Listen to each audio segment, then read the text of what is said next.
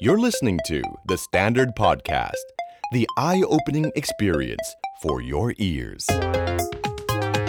The Power Game กับผมสอละคนอดุญญานนท์คุยการเมืองเป็นเรื่องสนุก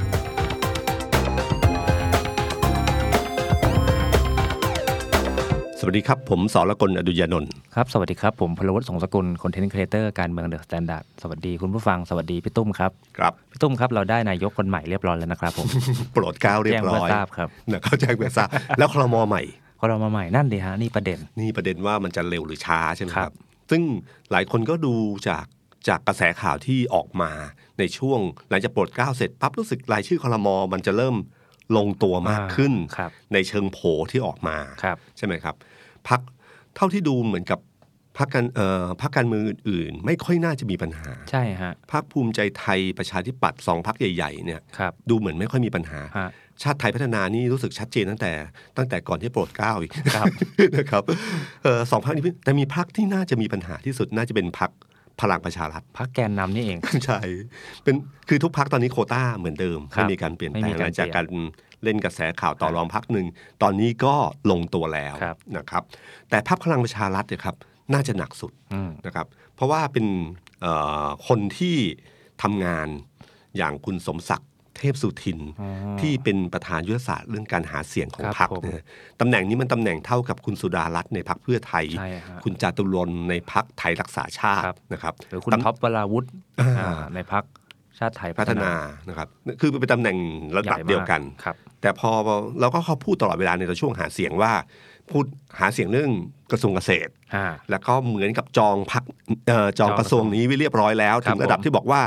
เช่าเฮลิคอปเตอร์ไว้แล้ว อะไรอย่างนี้นะครับ ก็คือเป็นการพูดเล่นในช่วงหาเสียง แต่แสดงถึงความมุ่งมา่พัฒนาอย่างแท้จริง ครับผม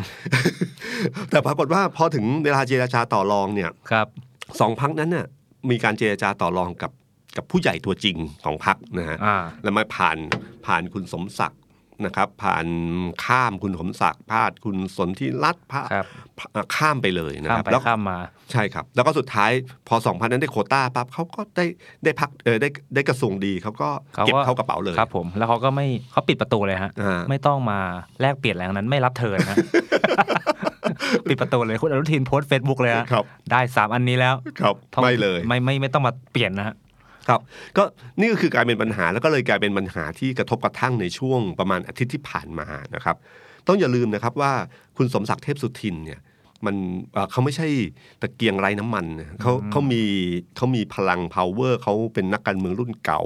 มีสสในกลุ่มสามมิตร ครับ พยายามแสดงท่าทีตลอดเวลาสสในสังกัดเขามีอยู่เท่าไหร่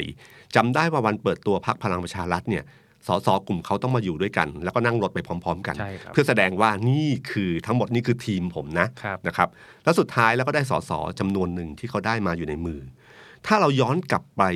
ในช่วงเวลาก่อนหน้าที่กลุ่มสามมิตรจะเข้าพักพลังประชารัฐเนี่ยคุณสุริยะจึงรุ่งเรืองกิจเนี่ยนะครับ เคยให้สัมภาษณ์ไว้ ที่บอกเคยเล่าว่าที่มาที่ทำไมเขากลับมาเล่นการเมืองอีกครั้งหนึ่ง เขาบอกมีผู้ใหญ่ที่เคยทำงานด้วยเนี่ยเป็นคนติดต่อเขาเข้ามา แล้วก็เอ่ยไปเอ่ยมาก็รู้ว่าน่าจะเป็นคนสมคิดจาตุศรีพิทักษ์นะครับ ครับ บอกว่าอยากได้พักทางเลือกที่ 3 เพราะที่ผ่านมาการเมืองไทยมันขัดแย้งระหว่างสองขั้วมาตลอด ถ้าปล่อยไปเหมือนเดิมมันก็กลับไปสู่เหมือนเดิม เราควรจะมีพักใหม่ที่เป็นทางสายกลางขึ้นมา และนั่นคือที่มาของการดึง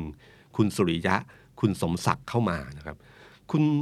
เอ่อสมคิดเนี่ยเป็นตัวกลางในการดึงหลาย ๆ คนเข้ามาแม้กระทั้งกลุ่มกปปสนะครับ ครับ ที่เข้ามาทุกคนจะไปเจรจาคุณสมคิดที่ทำเนียบรัฐบาลก่อน แล้วสุดท้ายแล้วก็โดดเข้ามา ปรากฏว่าพอคุณสมคิดก็รู้สึกว่า ถ้าเขาจะเป็นรองนายกฝ่ายเศรษฐกิจ แล้วกระทรวงสำคัญสคัญๆเนี่ยไม่อยู่ในมือเลย มันก็มีรอยกระเพื่อมหลายอันกระเพื่อมหนึ่งก็คือกระเพื่อมจากคุณสมศักดิ์เข้ามากระเพื่อมที่สองก็เริ่มมีข่าวว่า คุณสมคิดยังไม่รับปากว่าจะเป็นหรือเปล่าเริ่ม เรื่องเรื่องเดิมเลยนะครับ อายุเท่าเดิมแต่เริ่มบอกว่า อายุเยอะแล้ว ลูกหลานสุขภาพคำประมาณประมาณเนี้ยนะครับ ครับ มันจะมาทันทีเหตุผลต่างๆพวกเนี้ยจะมาทันที ก็เริ่มมีการพูดตรงนี้อยู่ แต่ผมก็ไม่แน่ใจว่าสุดท้ายแล้วมันจะจบยังไง ครับ แต่ท่าทีตอนนี้มันเหมือนกับเริ่มลงตัวมากขึ้น อืม แต่ที่ที่คุณคุณสมศักดิ์กับคุณสุริยะเริ่มแสดง power อยู่อันหนึ่งก็คือ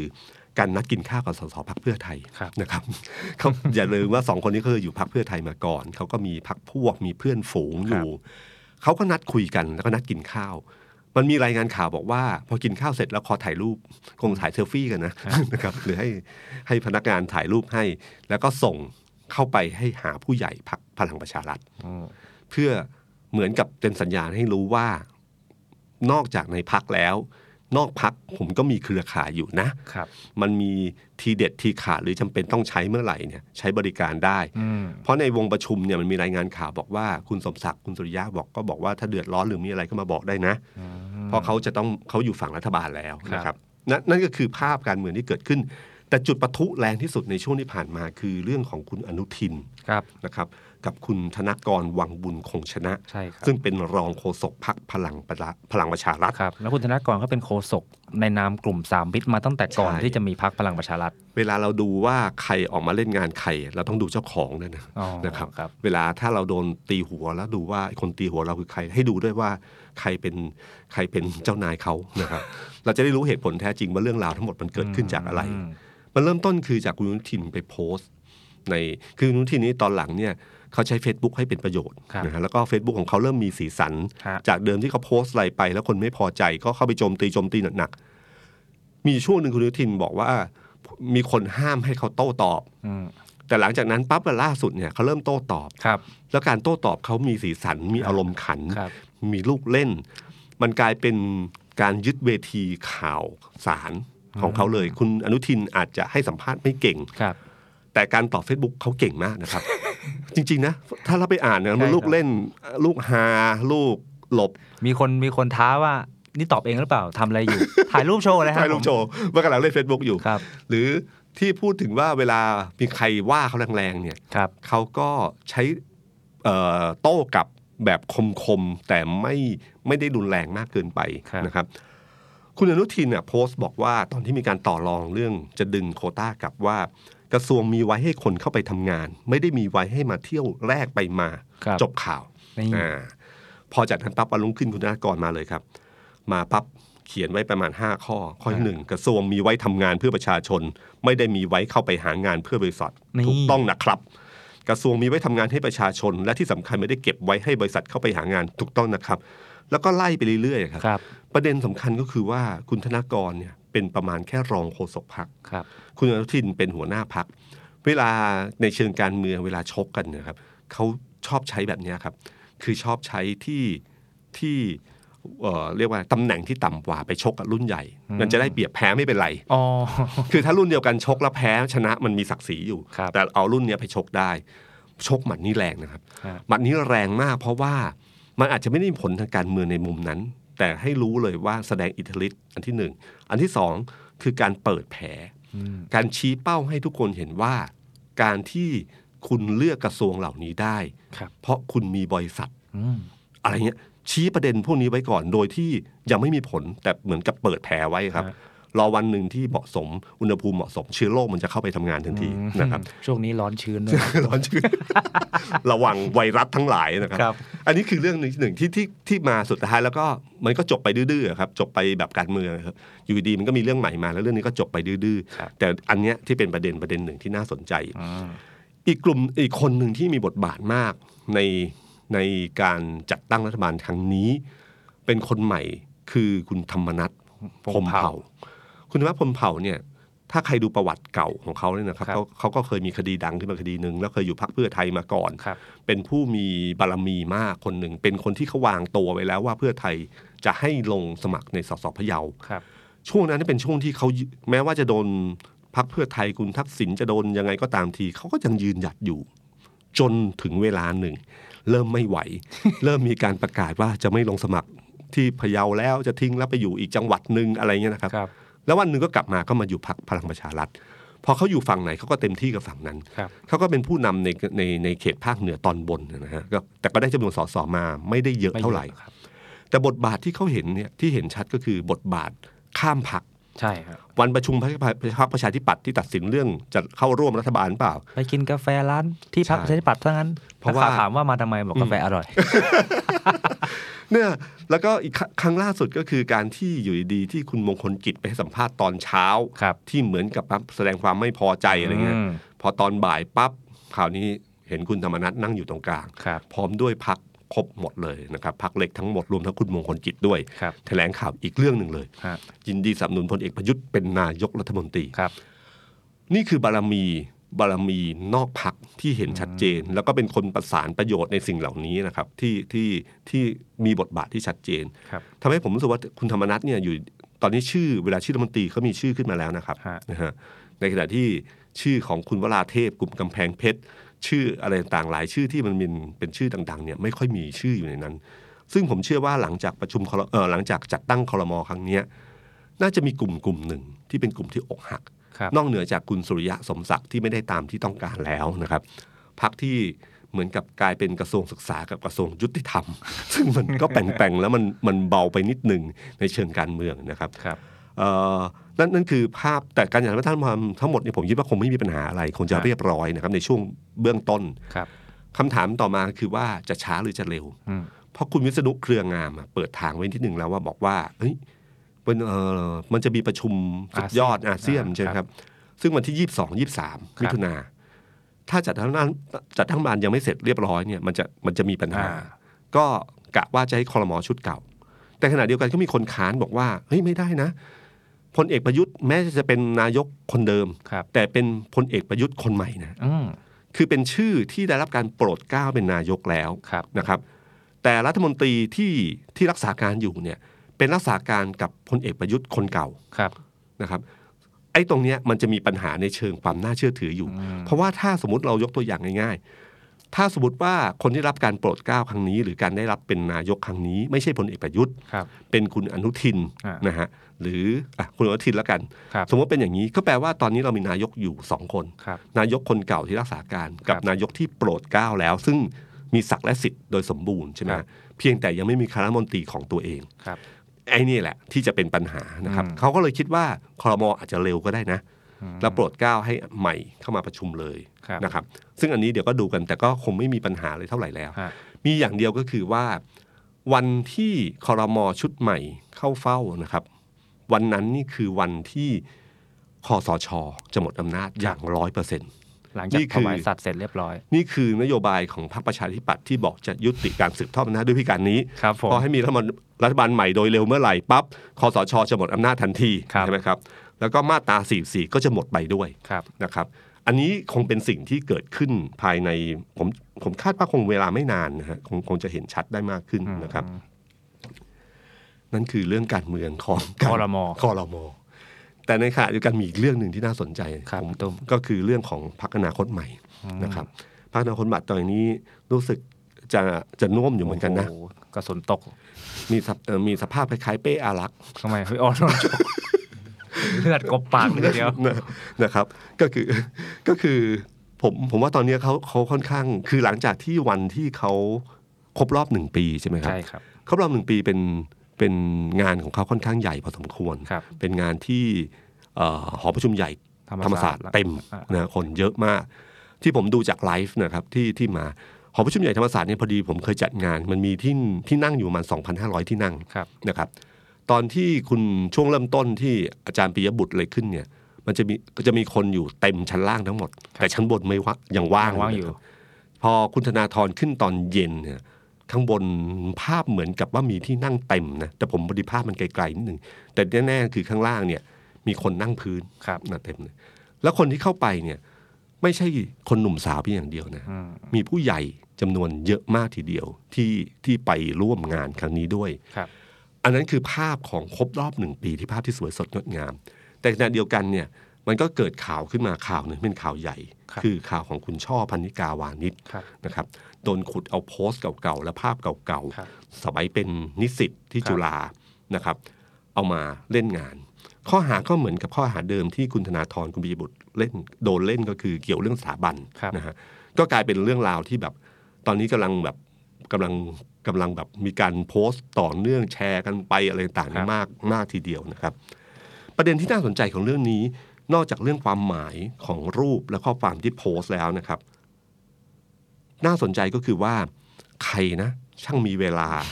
ที่เข้าไปคุย Facebook ส่วนตัวของคุณช่อเนี่ย ย้อนหลังไปเก้าปี เก้าปีนะฮะ ครับ เขาต้องมีเวลาเยอะมาก ครับ นะครับถ้าเรื่องที่เกิดขึ้นอย่างเช่นพักนาคตใหม่ที่ไปเล่นงาน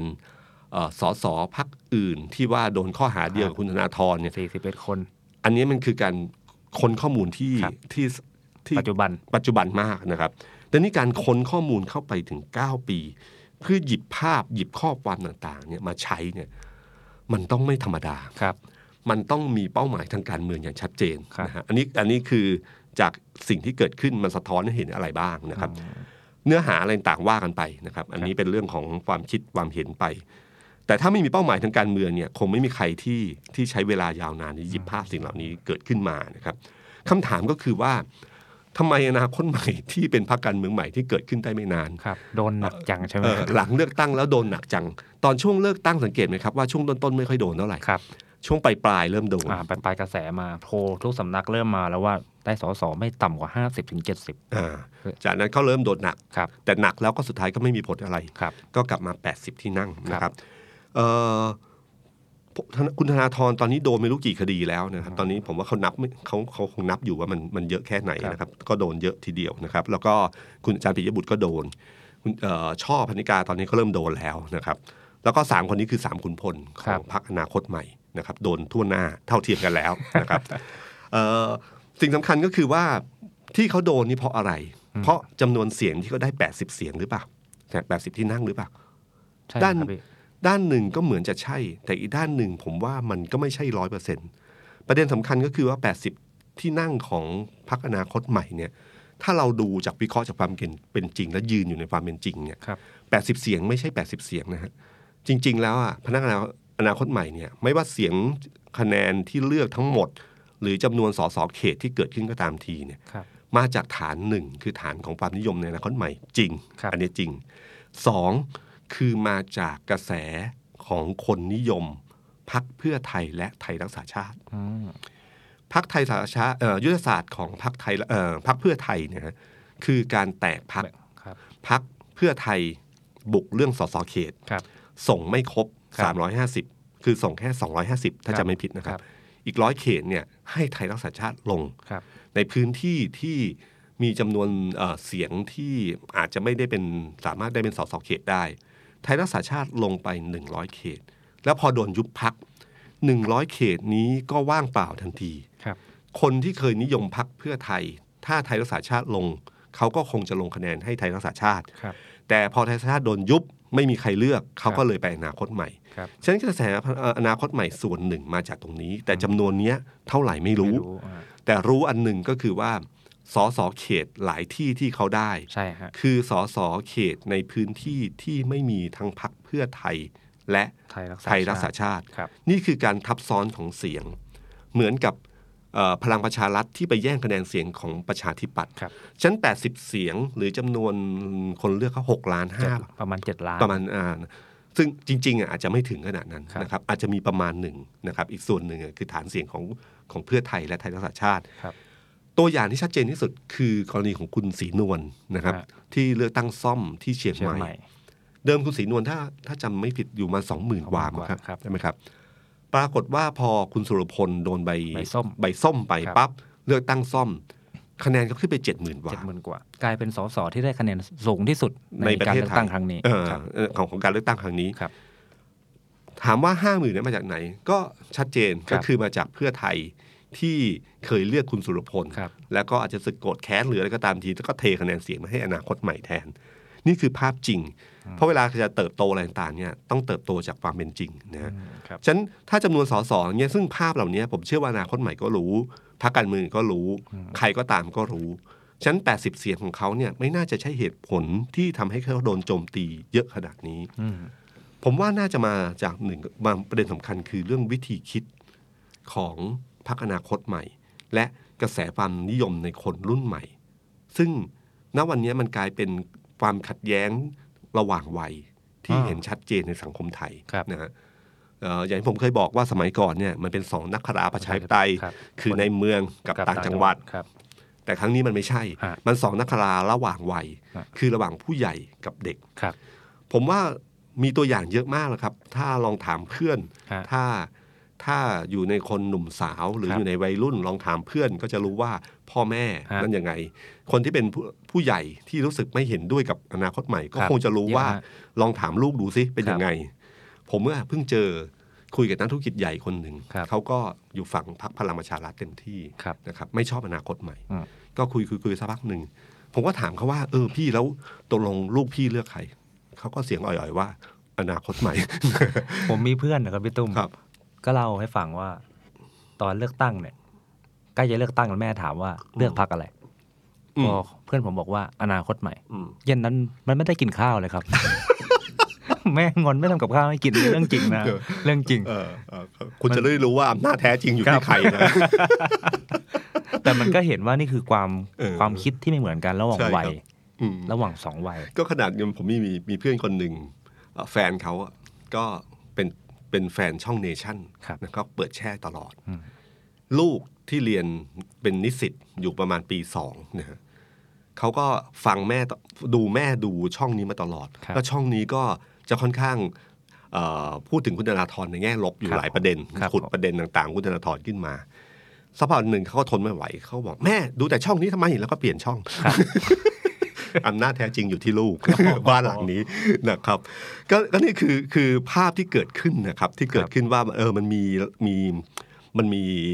มีความขัดแย้งอยู่ระหว่างวัย แล้วก็มีเรื่องวิธีคิดของอนาคตใหม่ ซึ่งผมเชื่อว่าผู้ใหญ่หลายคนไม่ค่อยสบายใจกับวิธีคิดของเขานะครับ ถ้าเราเปรียบเปยถ้าผมดูจากอนาคตใหม่ขึ้นมาเนี่ย ผมรู้สึกว่ามันคล้ายๆ ในเชิงการเมืองไทยอ่ะการเมืองไทยมันโดนเขย่ามาอยู่สองหนนะฮะ ครับ สำคัญที่สุด ครั้งแรกคือพรรคไทยรักไทยของคุณทักษิณครั้งที่สองคืออนาคตใหม่ ครับ เอ่อตอนคุณทักษิณครั้งแรกเนี่ยนะครับ คุณทักษิณเนี่ยเริ่มต้นมาด้วยความคิดที่จะตั้งพรรคที่นโยบายขายนโยบายดี ฮะ ๆ และ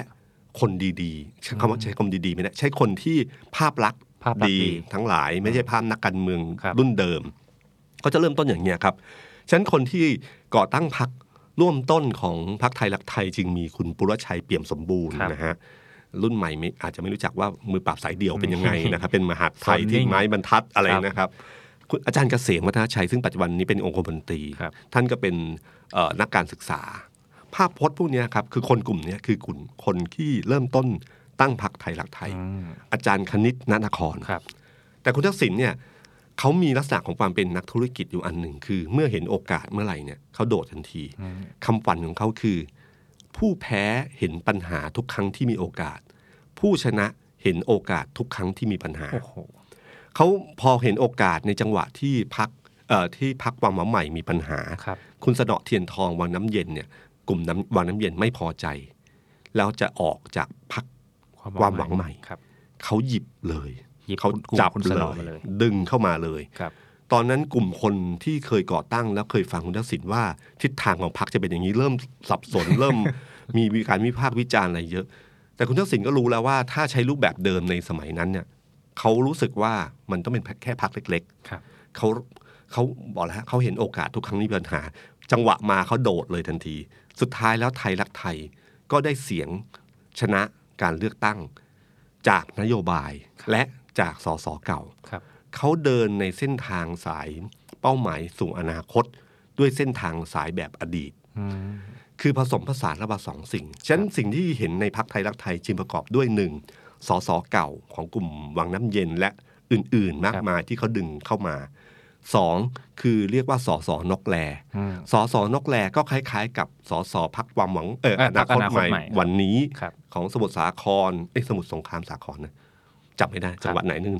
สสมุทรหนึ่งเนี่ยนะครับกับจังหวัดจันทบุรีจังหวัดอะไรต่างๆเนี่ย เป็นสสที่คนไม่รู้จักว่าเขาคือใคร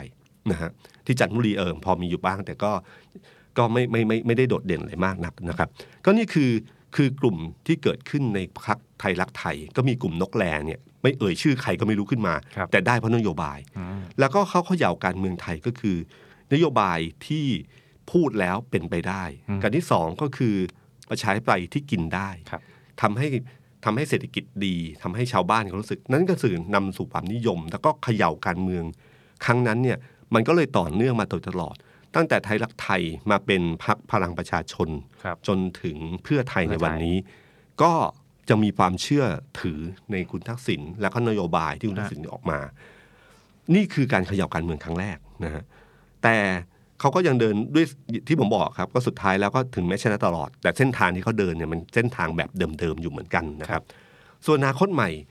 ก็เริ่มต้นคล้ายๆคุณทักษิณเลย ก็คือมีแนวคิดใหม่ อาจจะแนวคิดไม่เหมือนกันนะแต่วิธีคิดเนี่ยคล้าย ๆกัน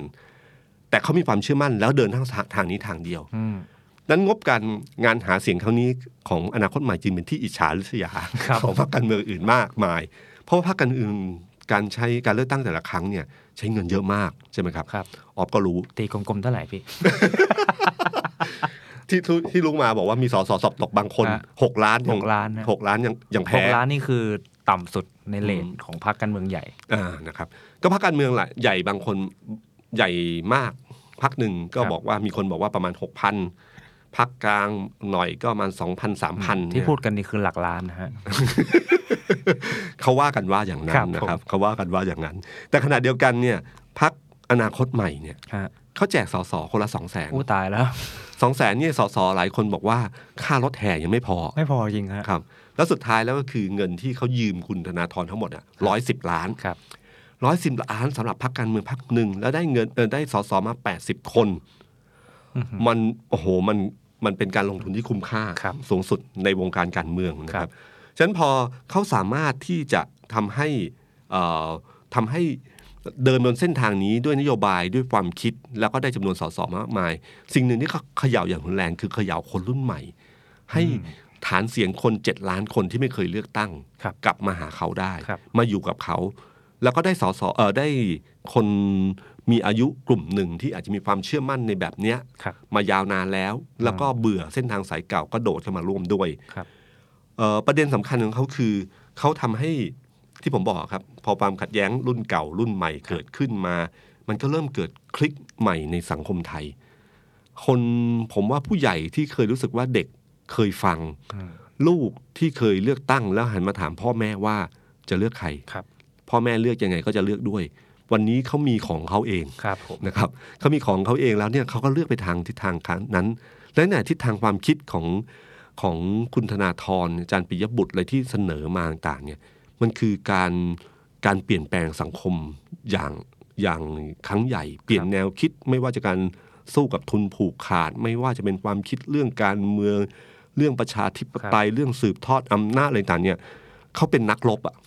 นะครับพอออกมาปั๊บเนี่ยมันก็มีคนกลุ่มหนึ่งที่รู้สึกอยู่ อืมแล้วคราวเนี้ยมันก็เลยเกิดความแบบคลิกครั้งใหญ่ในสังคมไทยแล้วตามปกติเวลา มันเป็นเรื่องปกติธรรมดานะไม่ใช่เรื่องผิดเลยนะครับด้วยที่ผู้ใหญ่หลายคนที่เลือกพรรคพลังประชารัฐด้วยเหตุผลว่าต้องการความสงบ ครับ คิดว่าที่ผ่านมาของพลเอกประยุทธ์เนี่ยมันก็สงบดีแล้ว อืม เพราะเขาเบื่อไอ้สิปีที่มันทะเลาะกันมายาวนาน ครับ เสื้อเหลืองเสื้อแดงเขาเบื่อเหลือเกินเขารู้สึกว่าบรรยากาศเนี้ยเป็นสิ่งที่ดี ฮะ แล้วก็ไม่แปลกนะครับมันเป็นเรื่องของวัยอันนี้ผมเข้าใจดี เพราะผม แล้ว ก็อยู่วัยประมาณนั้น คือเป็นวัยของการที่รู้สึกว่าอะไรที่เปลี่ยนแปลงเร็วๆ แล้วเราวิ่งไม่ทันอะ อืม เราไม่อยากให้เปลี่ยนแปลงขนาดนั้น เหมือนผมเจอเทคโนโลยีเนี่ย ครับ เร็วมากจนบางทีแบบโอ้ไม่พอละ พอแล้ว ไม่ไม่วิ่งตามละเหนื่อย เป็นนักข่าวแม้ว่าจะต้องรู้ว่ามันคืออะไร แต่มันรู้สึกมันเร็วเหลือเกิน แล้วมัน ครับ เปลี่ยนแปลงมากเหลือเกิน บางทีเราก็ต้องการสิ่งเหล่านั้น ครับ นะครับ นี่คือสิ่งหนึ่ง แล้วด้วยวิธีคิดหลาย ๆ เรื่องของคุณธนาธรแล้วก็พักอนาคตใหม่ ก็ทำให้เขาโดนหนัก อืม วันก่อนผมเพิ่งอ่านเรื่องนี้ฮะอ่านเรื่องของคุณสัมบทสัมภาษณ์ของคุณอนันต์ปัญญาชุน ครับ คุณอนันต์ปัญญาชุนเป็นอดีตนายกรัฐมนตรีเอ่อสองสมัย สองสมัย สองสมัย แต่ นะค ไม่ รับ เคยมาจากการเลือกตั้งนะ ใช่ แต่ได้รับความนิยมสูง ใช่ มาก ฮะ ไม่ใช่เฉพาะเพียงแค่คนที่ชอบความสงบเฉย ๆ นะ ครับ แต่หมายถึงว่าเด็กรุ่นใหม่ในวันนั้นนะครับ ในวันนั้นก็ชื่นชมคุณอนันต์ปัญญาชุนค่อน ครับ ข้างเยอะ เขาเป็นนักบริหารมืออาชีพที่ ครับ เข้ามา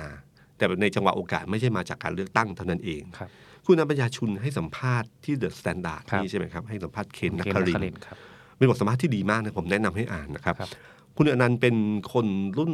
ใช้คำว่ารุ่นคนรุ่นเก่าได้เลยครับ ครับ เพราะ ผม เขาอายุประมาณแปดสิบ แปด กว่า สิบกว่าแล้ว แล้วก็แต่เขาเป็นคนที่ชอบคุยกับคนรุ่นใหม่ ครับ ผมเคยคุยกับคนนั้นหลายครั้งเขาเป็นคนชอบคุยกับคนรุ่นใหม่ แล้วก็ชอบฟังความคิดเห็นที่แตกต่าง อืม ในหนังสือประวัติของเขาเนี่ยบอกเลยว่าเขาชอบคุยกับคนที่มีความคิดเห็นที่แตกต่าง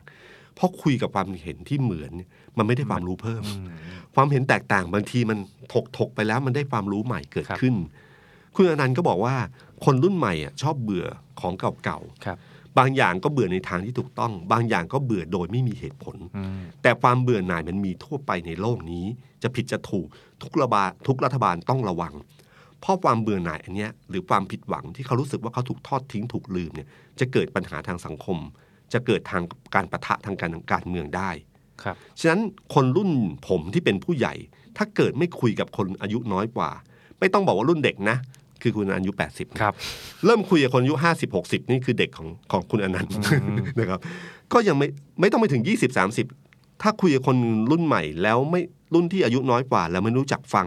หรือฟังแล้วไม่ได้ยินจะมีปัญหาแน่นอน ครบมากฟังแล้วไม่ได้ ฟังแล้วไม่ได้ยินนี่เป็นคำที่ที่ผมได้ยินครั้งแรกจากคุณคุณอนันต์แล้วผมชอบคำนี้คือมันเหมือนท่าทีเราฟัง ครับ แต่มันไม่ได้เข้าในหู อืม ไม่เข้าโสตประสาท ไม่เข้าในสมอง ครับ ไม่เข้าสู่การกัดกร่องของเราเลย ครับ นะครับ มันคือการฟังแล้วไม่ได้ยินเอ่อเคนถามว่าคุณอนั้นต์ได้คุยกับผู้ใหญ่รุ่นเดียวกันเยอะ เราจะให้เขากล้าที่จะเปลี่ยนแปลงไหมคุณอนั้นต์บอกว่าถ้าผมเป็นตัวอย่างนะ แต่ผมถือเป็นคนโชคดี ผมไม่มีปัญหากับใคร ครับ อย่างผมเนี่ย ผมก็รักพระเจ้าแผ่นดิน ผมรักพระบรมราชวงศ์ผมซื่อตรงซื่อสัตย์จงรักภักดี แต่ผมก็สามารถคุยกับคนที่เขาไม่ได้จงรักภักดีถึงขั้นนั้น ครับ นะเขาพูดถึงระดับนะครับ แล้วก็ผมคุยได้ ยกเว้นอย่างเดียว ถ้าเกิดเขามีความคิดจะล้มล้าง ผมไม่คุย ผมไม่คบด้วย แต่ถ้าคนที่บอกว่ามาตราหนึ่งหนึ่งสองจะแก้อย่างนั้นคุยกันได้ ครับ ผมมีเพื่อนทุกสีทุกฝ่าย ผมมีเพื่อนทุกรุ่นทั้งแก่และเด็ก ผมเป็นคนที่เรียกว่า ผมชอบฟังคน ผมสนใจวิธีคิดของคน ผมชอบคุยกับคนที่มีความเห็นไม่ตรงกันมากกว่าที่เห็นตรงกัน อืมแล้วเขาพูดอันหนึ่งที่ผมผมชอบก็คือว่า เขาพูดถึงคนรุ่นใหม่เนี่ยว่าคนรุ่นใหม่เนี่ยเอ่อมีความแบบเบื่อหน่ายต้องการรื้อทิ้งเนี่ยมีมาก หลายอย่างเนี่ยคุณไปรื้อทิ้งถอนรากถอดโคนไม่ได้หรอก ครับ มันถึงมีคำว่า revolution กับ evolution ครับ คือคำว่าปฏิวัติกับวิวัฒนาการ ครับ ถ้าคิดว่าวิวัฒนาการมันช้าไปก็ทำให้มันเร็วขึ้น แต่ไม่ใช่เข้ามาทำลายล้างทุกสิ่งทุกอย่างหมดนะฮะแล้วเคนก็ถามว่าคุณอนันต์มองว่าตอนนี้ประเทศไทยควรจะเข้าไปค่อย ๆ วิวัฒน์ใช่ไหม ไม่ใช่ปฏิวัติเลยใช่ไหม อืม คุณอนันต์บอกว่าแต่ต้องวิวัฒน์ให้เร็วขึ้นนะ เป็นฟาสต์แท็ก อืม ไม่ใช่วิวัฒนาการที่ต้องคอย30 ปีเอ่อหรือยุทธศาสตร์ 20 ปีอันนี้ได้พูดเองนะครับ แต่ทั้งหมดนี้คุณจะวิวัฒน์ได้หรือไม่ก็อยู่ที่วิธีคิดนะ ครั ฮะ บ ผมว่าคำของคุณอนันต์เนี่ย ผมบอกสะท้อนของคนที่คนอายุเยอะที่ฟังคนรุ่นใหม่ ยอมรับความเปลี่ยนแปลงที่เกิดขึ้น ครับ แต่ก็เตือนสติคนรุ่นใหม่ว่าอย่าเร็วนัก ฮะ อย่าเร็วนัก ครับ เพราะว่าคุณอนันต์เนี่ยส่วนหนึ่งต้องยอมรับนะคนรุ่นอนันต์คุณอนันต์คนรุ่นผมคนรุ่นต่างๆเนี่ยเคยชินกับการเปลี่ยนแปลงอย่างค่อยเป็นค่อยไป อืม แต่โลกของคนรุ่นใหม่เนะครับผมว่าต้องเข้าใจเขาในมุมหนึ่ง ครับ เขาอยู่ในกระแสดิสลอฟ ครับ ดิสลอฟนี่คือกระแสแต่ก่อนมันคือเปลี่ยนแปลง คือสมมติว่าผมมีสินค้าตัวหนึ่ง จะแข่งขันอีกคนหนึ่งอย่างดีผมก็ไปกินตลาดเขา กินตลาดเขาคือแบ่งของเขามาเยอะขึ้น แต่วันนี้มันไม่ใช่ครับดิสลอฟมันคือการทำลายล้างสิ่งเก่า ครับ นี่คือความเป็นจริงที่เกิดขึ้นในโลกธุรกิจโลกเทคโนโลยีที่เกิดขึ้น สื่อต่างๆที่โดน ครับ หรืออะไรก็ตามที่โดนเนี่ยมันก็เกิดจากสิ่งเหล่านี้ทั้งสิ้นนะครับเพราะว่าพอมันมีสิ่งใหม่ขึ้นมา แล้วมันทดแทนอย่างร้อยเปอร์เซ็นต์ ใช่ ทำให้สิ่งเก่ามันหายไป ครับ นี่คือเกิดขึ้นในโลกธุรกิจและเทคโนโลยี แต่การเมืองเนี่ยผมไม่รู้ว่าสิ่งเหล่านี้มันจะเกิดหรือเปล่า หรือมันไม่ควรจะเกิด หรือว่าสังคมไทย หรือจริง ๆ แล้วเนี่ยในการเมืองมันไม่เหมือนธุรกิจ มันต้องค่อยเป็นค่อยไปอย่างคุณอนันต์ว่าก็ได้นะครับ อืม ฉะนั้นวันนี้ผมไม่รู้ว่าจริงๆวันเนี้ยอนาคตใหม่จะเจออะไรบ้างนะฮะแต่ถ้าดูบทเรียนจากไทยรักไทยที่ผ่านมาเนี่ย ครับ คือการเลือกตั้งเนี่ยมันจะจบลงที่จำนวนสสตัดสิน ครับ เอ่อเอ่อจำนวนสส จำนวน คือประชาชนตัจำนว ด น สิ ป น ระชาชนที่มาเลือกเขา อ่าเลือกเขาแล้วก็จะมาจบกันที่ตัวเลขว่าได้สสเท่าไหร่ ครับ นะครับ แต่พอคุณเข้ามาอยู่หลังจากไปนคุณเป็นสสแล้วเนี่ย ครับผม คดีความทั้งหลายเนี่ยที่เกิดขึ้นทั้งหลาย มันไม่ได้จบล่วงด้วยความนิยมของประชาชน อืม มันจบที่องค์กรอิสระ ครับ หรือศาล ครับ นะครับ ความนิยมของประชาชนช่วยอะไรไม่ได้ ครับ ตอนเนี้ยคุณธนาธรกันอยู่กำลังอยู่ในสนสนามที่สองนะครับ สนามที่สองนะครับเอ่อมันที่ผมเคยเคยเล่าให้ฟังว่าผมมีคนเคยยกตัวอย่างโรเจอร์เฟเดอเลอร์ ครับ นักเทนนิส ครับ นักเทนนิสที่แบบดังมาก เก่ เก่ งมามงาก กกับเอ่อ ลาเฟลนาดา เอ่อลาฟาเอลนาดานสองคนนี้เนะครับเป็นคู่แข่งมาตลอด ครับผม แต่เฟเดอเลอร์เนี่ยเก่งขอดดินขอดปูนเอ้ยขอดหญ้าขอดปูน ครับผม แต่นาดาเนี่ยเก่งเก่งขอดดิน ครับ ทุกคนมีขอดของตัวเอง ครับ ฉะนันคุณธนาธรอาจจะเก่งอยู่คอร์ดหนึ่ง ครับ แต่พอมาคอร์ดเนี้ยประวัติศาสตร์มันจะหมุนกลับก็ได้นะครับ คุณทักษิณก็เคยอยู่ในประวัติศาสตร์นี้มาอยู่แล้วนะครับ อืม นั่นนั่นคือสิ่งที่น่าเป็นห่วงของอนาคตของอนาคตใหม่ อนาคตอนาคตของอนาคตใหม่นะค ครั รับ บ เพราะผมว่ามันอยู่ในสนามที่ประชาชนไม่ได้กำหนด ยกเว้นถ้ายุบสภาเลือกตั้ง หรือถ้ายุบพักยุบพักผมว่าไม่น่ากลัวนะ เพราะมันสะท้อนให้เห็นแล้วว่าที่ผ่านมาพอยุบพักแล้ว แล้วก็ตั้งพักใหม่สุดท้ายมันก็กลับมาได้เหมือ ครั น บ เดิม เพราะคนมันจำได้ว่าคือใคร ครับ นะครับ นี่คือสิ่งที่เกิดขึ้นแล้วก็ที่น่าห่วงกว่าสมัยก่อนก็คือว่า ข้อหาที่ใช้เคยใช้กับคุณทักษิณได้มาใช้กับคุณธนาครและอนาคตใหม่ ประเด็นก็คือ ข้อหานี้อาจจะมีผลในอดีต ครับ แต่ข้อหานี้ไม่มีผลต่อความรู้สึกของคนรุ่นใหม่ ที่เป็นฐานเสียงของคุณธนาธรเลย ครับ นี่คือมองลึกๆแล้วนี่คือสิ่งที่น่ากลัวนะครับ ครับ ถ้าคนรุ่นใหม่ไม่ได้รู้สึกกับข้อหาที่โดนกล่าวหา ฮะ แล้วมันมันมันมีความมมันมีความหมายและมีคำถามต่างๆ ที่มากมาย แล้วมันจะเป็นผลที่ที่ผมว่าสังคมไทยน่ากลัวมาก ครับ นะครับ ตอนเล่นงานคุณทักษิณเนี่ยนะความมันทำให้คนต่างจังหวัดโกรธที่เขารู้สึกว่าเขาคุณทักษิณเคยเป็นความหวังของเขาทำให้เศรษฐกิจดีขึ้นทำให้มี 30 บาทรักษาทุกโรคทำให้เอ่อประชาธิปไตยกินได้ ความโกรธของคนต่างจังหวัดเนี่ยมันจบลงที่ม็อบคนเสื้อแดง อืม นี่คือรูปธรรมของความโกรธที่เกิดขึ้น ครับ การเล่นทานคุณธนาธรครั้งนี้นะครับ ไม่ว่าจริงหรือไม่จริงก็ตามทีเนี่ย ฮะ ความโกรธของคนรุ่นใหม่จะจบที่ไหน นี่คือคำถามที่ผมว่าสังคมไทยน่าน่าตั้งคำถาม ครับ จะจบเพียงแค่ในโซเชียลมีเดียพิมพ์แล้วไม่พอใจสิ่งพิมพ์แล้วแสดงความไม่พอใจความโกรธ จบแค่นั้น ครับ หรือไม่จะจบแบบเดิม อืม นี่คือสิ่งที่น่ากลัว ครับ นะครับ ผมอยากจบท้ายว่า บทเรียนที่ผ่านมาทั้งหมดเนี่ยมันมันน่าจะสอนให้รู้ว่าวิธีการแบบเก่าอ่ะมันไม่ค่อยได้ผลนะครับอืมถ้าเราเคารพในระบอบประชาธิปไตยที่มีพระมหากษัตริย์เป็นประมุขหรือเคารพในการเลือกตั้ง ครับ ต้องยอมรับนะครับว่าความคิดเนี่ยมันไม่ใช่ตึกหรืออาคาร อืม มันทุบทำลายไม่ได้ ความคิดมันเป็นเมล็ดพันธุ์ ผมจำได้ว่า ตอนที่คุณตอนที่เราจัดการ ตอนที่เขาจัดการคุณทักษิณหรือพรรคต่างๆ ที่ตามมาดมยุบยุบมาเรื่อยๆเนี่ย ครับ สุดท้ายมันก็เกิดอนาคตใหม่ ฮะ ซึ่งเป็นเมล็ดพันธุ์ที่แตกต่าง ที่คุณนึกไม่ถึงว่ามันจะเกิดขึ้น ครับ ถ้าเราย้อนกลับไป ครับ ใช่ไหม ครับ ร่างรัฐธรรมนูญคราวนี้ผมเชื่อว่าร่าง ไม่มี า ใครคิดถึงอนาคตใหม่แน่นอน ไม่มีใครคิด แม้แต่ตอนเอ่อเลือกประกาศว่าเลือกตั้ง ฮะ ประกาศว่าลงสมัครรับเลือกตั้ง ครับ วันนั้นเราก็ยังเชื่ออยู่ว่ามันไม่ถึง 10 หรือครับ 20 เสียง ครับ แต่พอเลื่อนการเลื อกตั้งไปหนึ่งเดือน มันงอกงามขึ้นมาเป็นแปดสิบเลย ครับ นะครับ นี่คือสิ่งที่เกิดขึ้น ผมอยากจะทิ้งท้ายว่ามันมีคำคำหนึ่งผมจำชื่อคนที่พูดไม่ได้ เขาบอกว่าในโลกเนี้ยคุณอาจจะตัดต้นไม้ทุกต้นได้ ครับ แต่คุณห้ามฤดูใบไม้ผลิไม่ได้ ทันทีที่ฝนตกนะฮะเมล็ดพันธุ์มันจะเติบโต และเป็นต้นไม้ต้นใหม่ ขอบคุณครับ สวัสดีครับ The Standard Podcast เปิดหูเปิดตา เปิดใจ เปิดโลก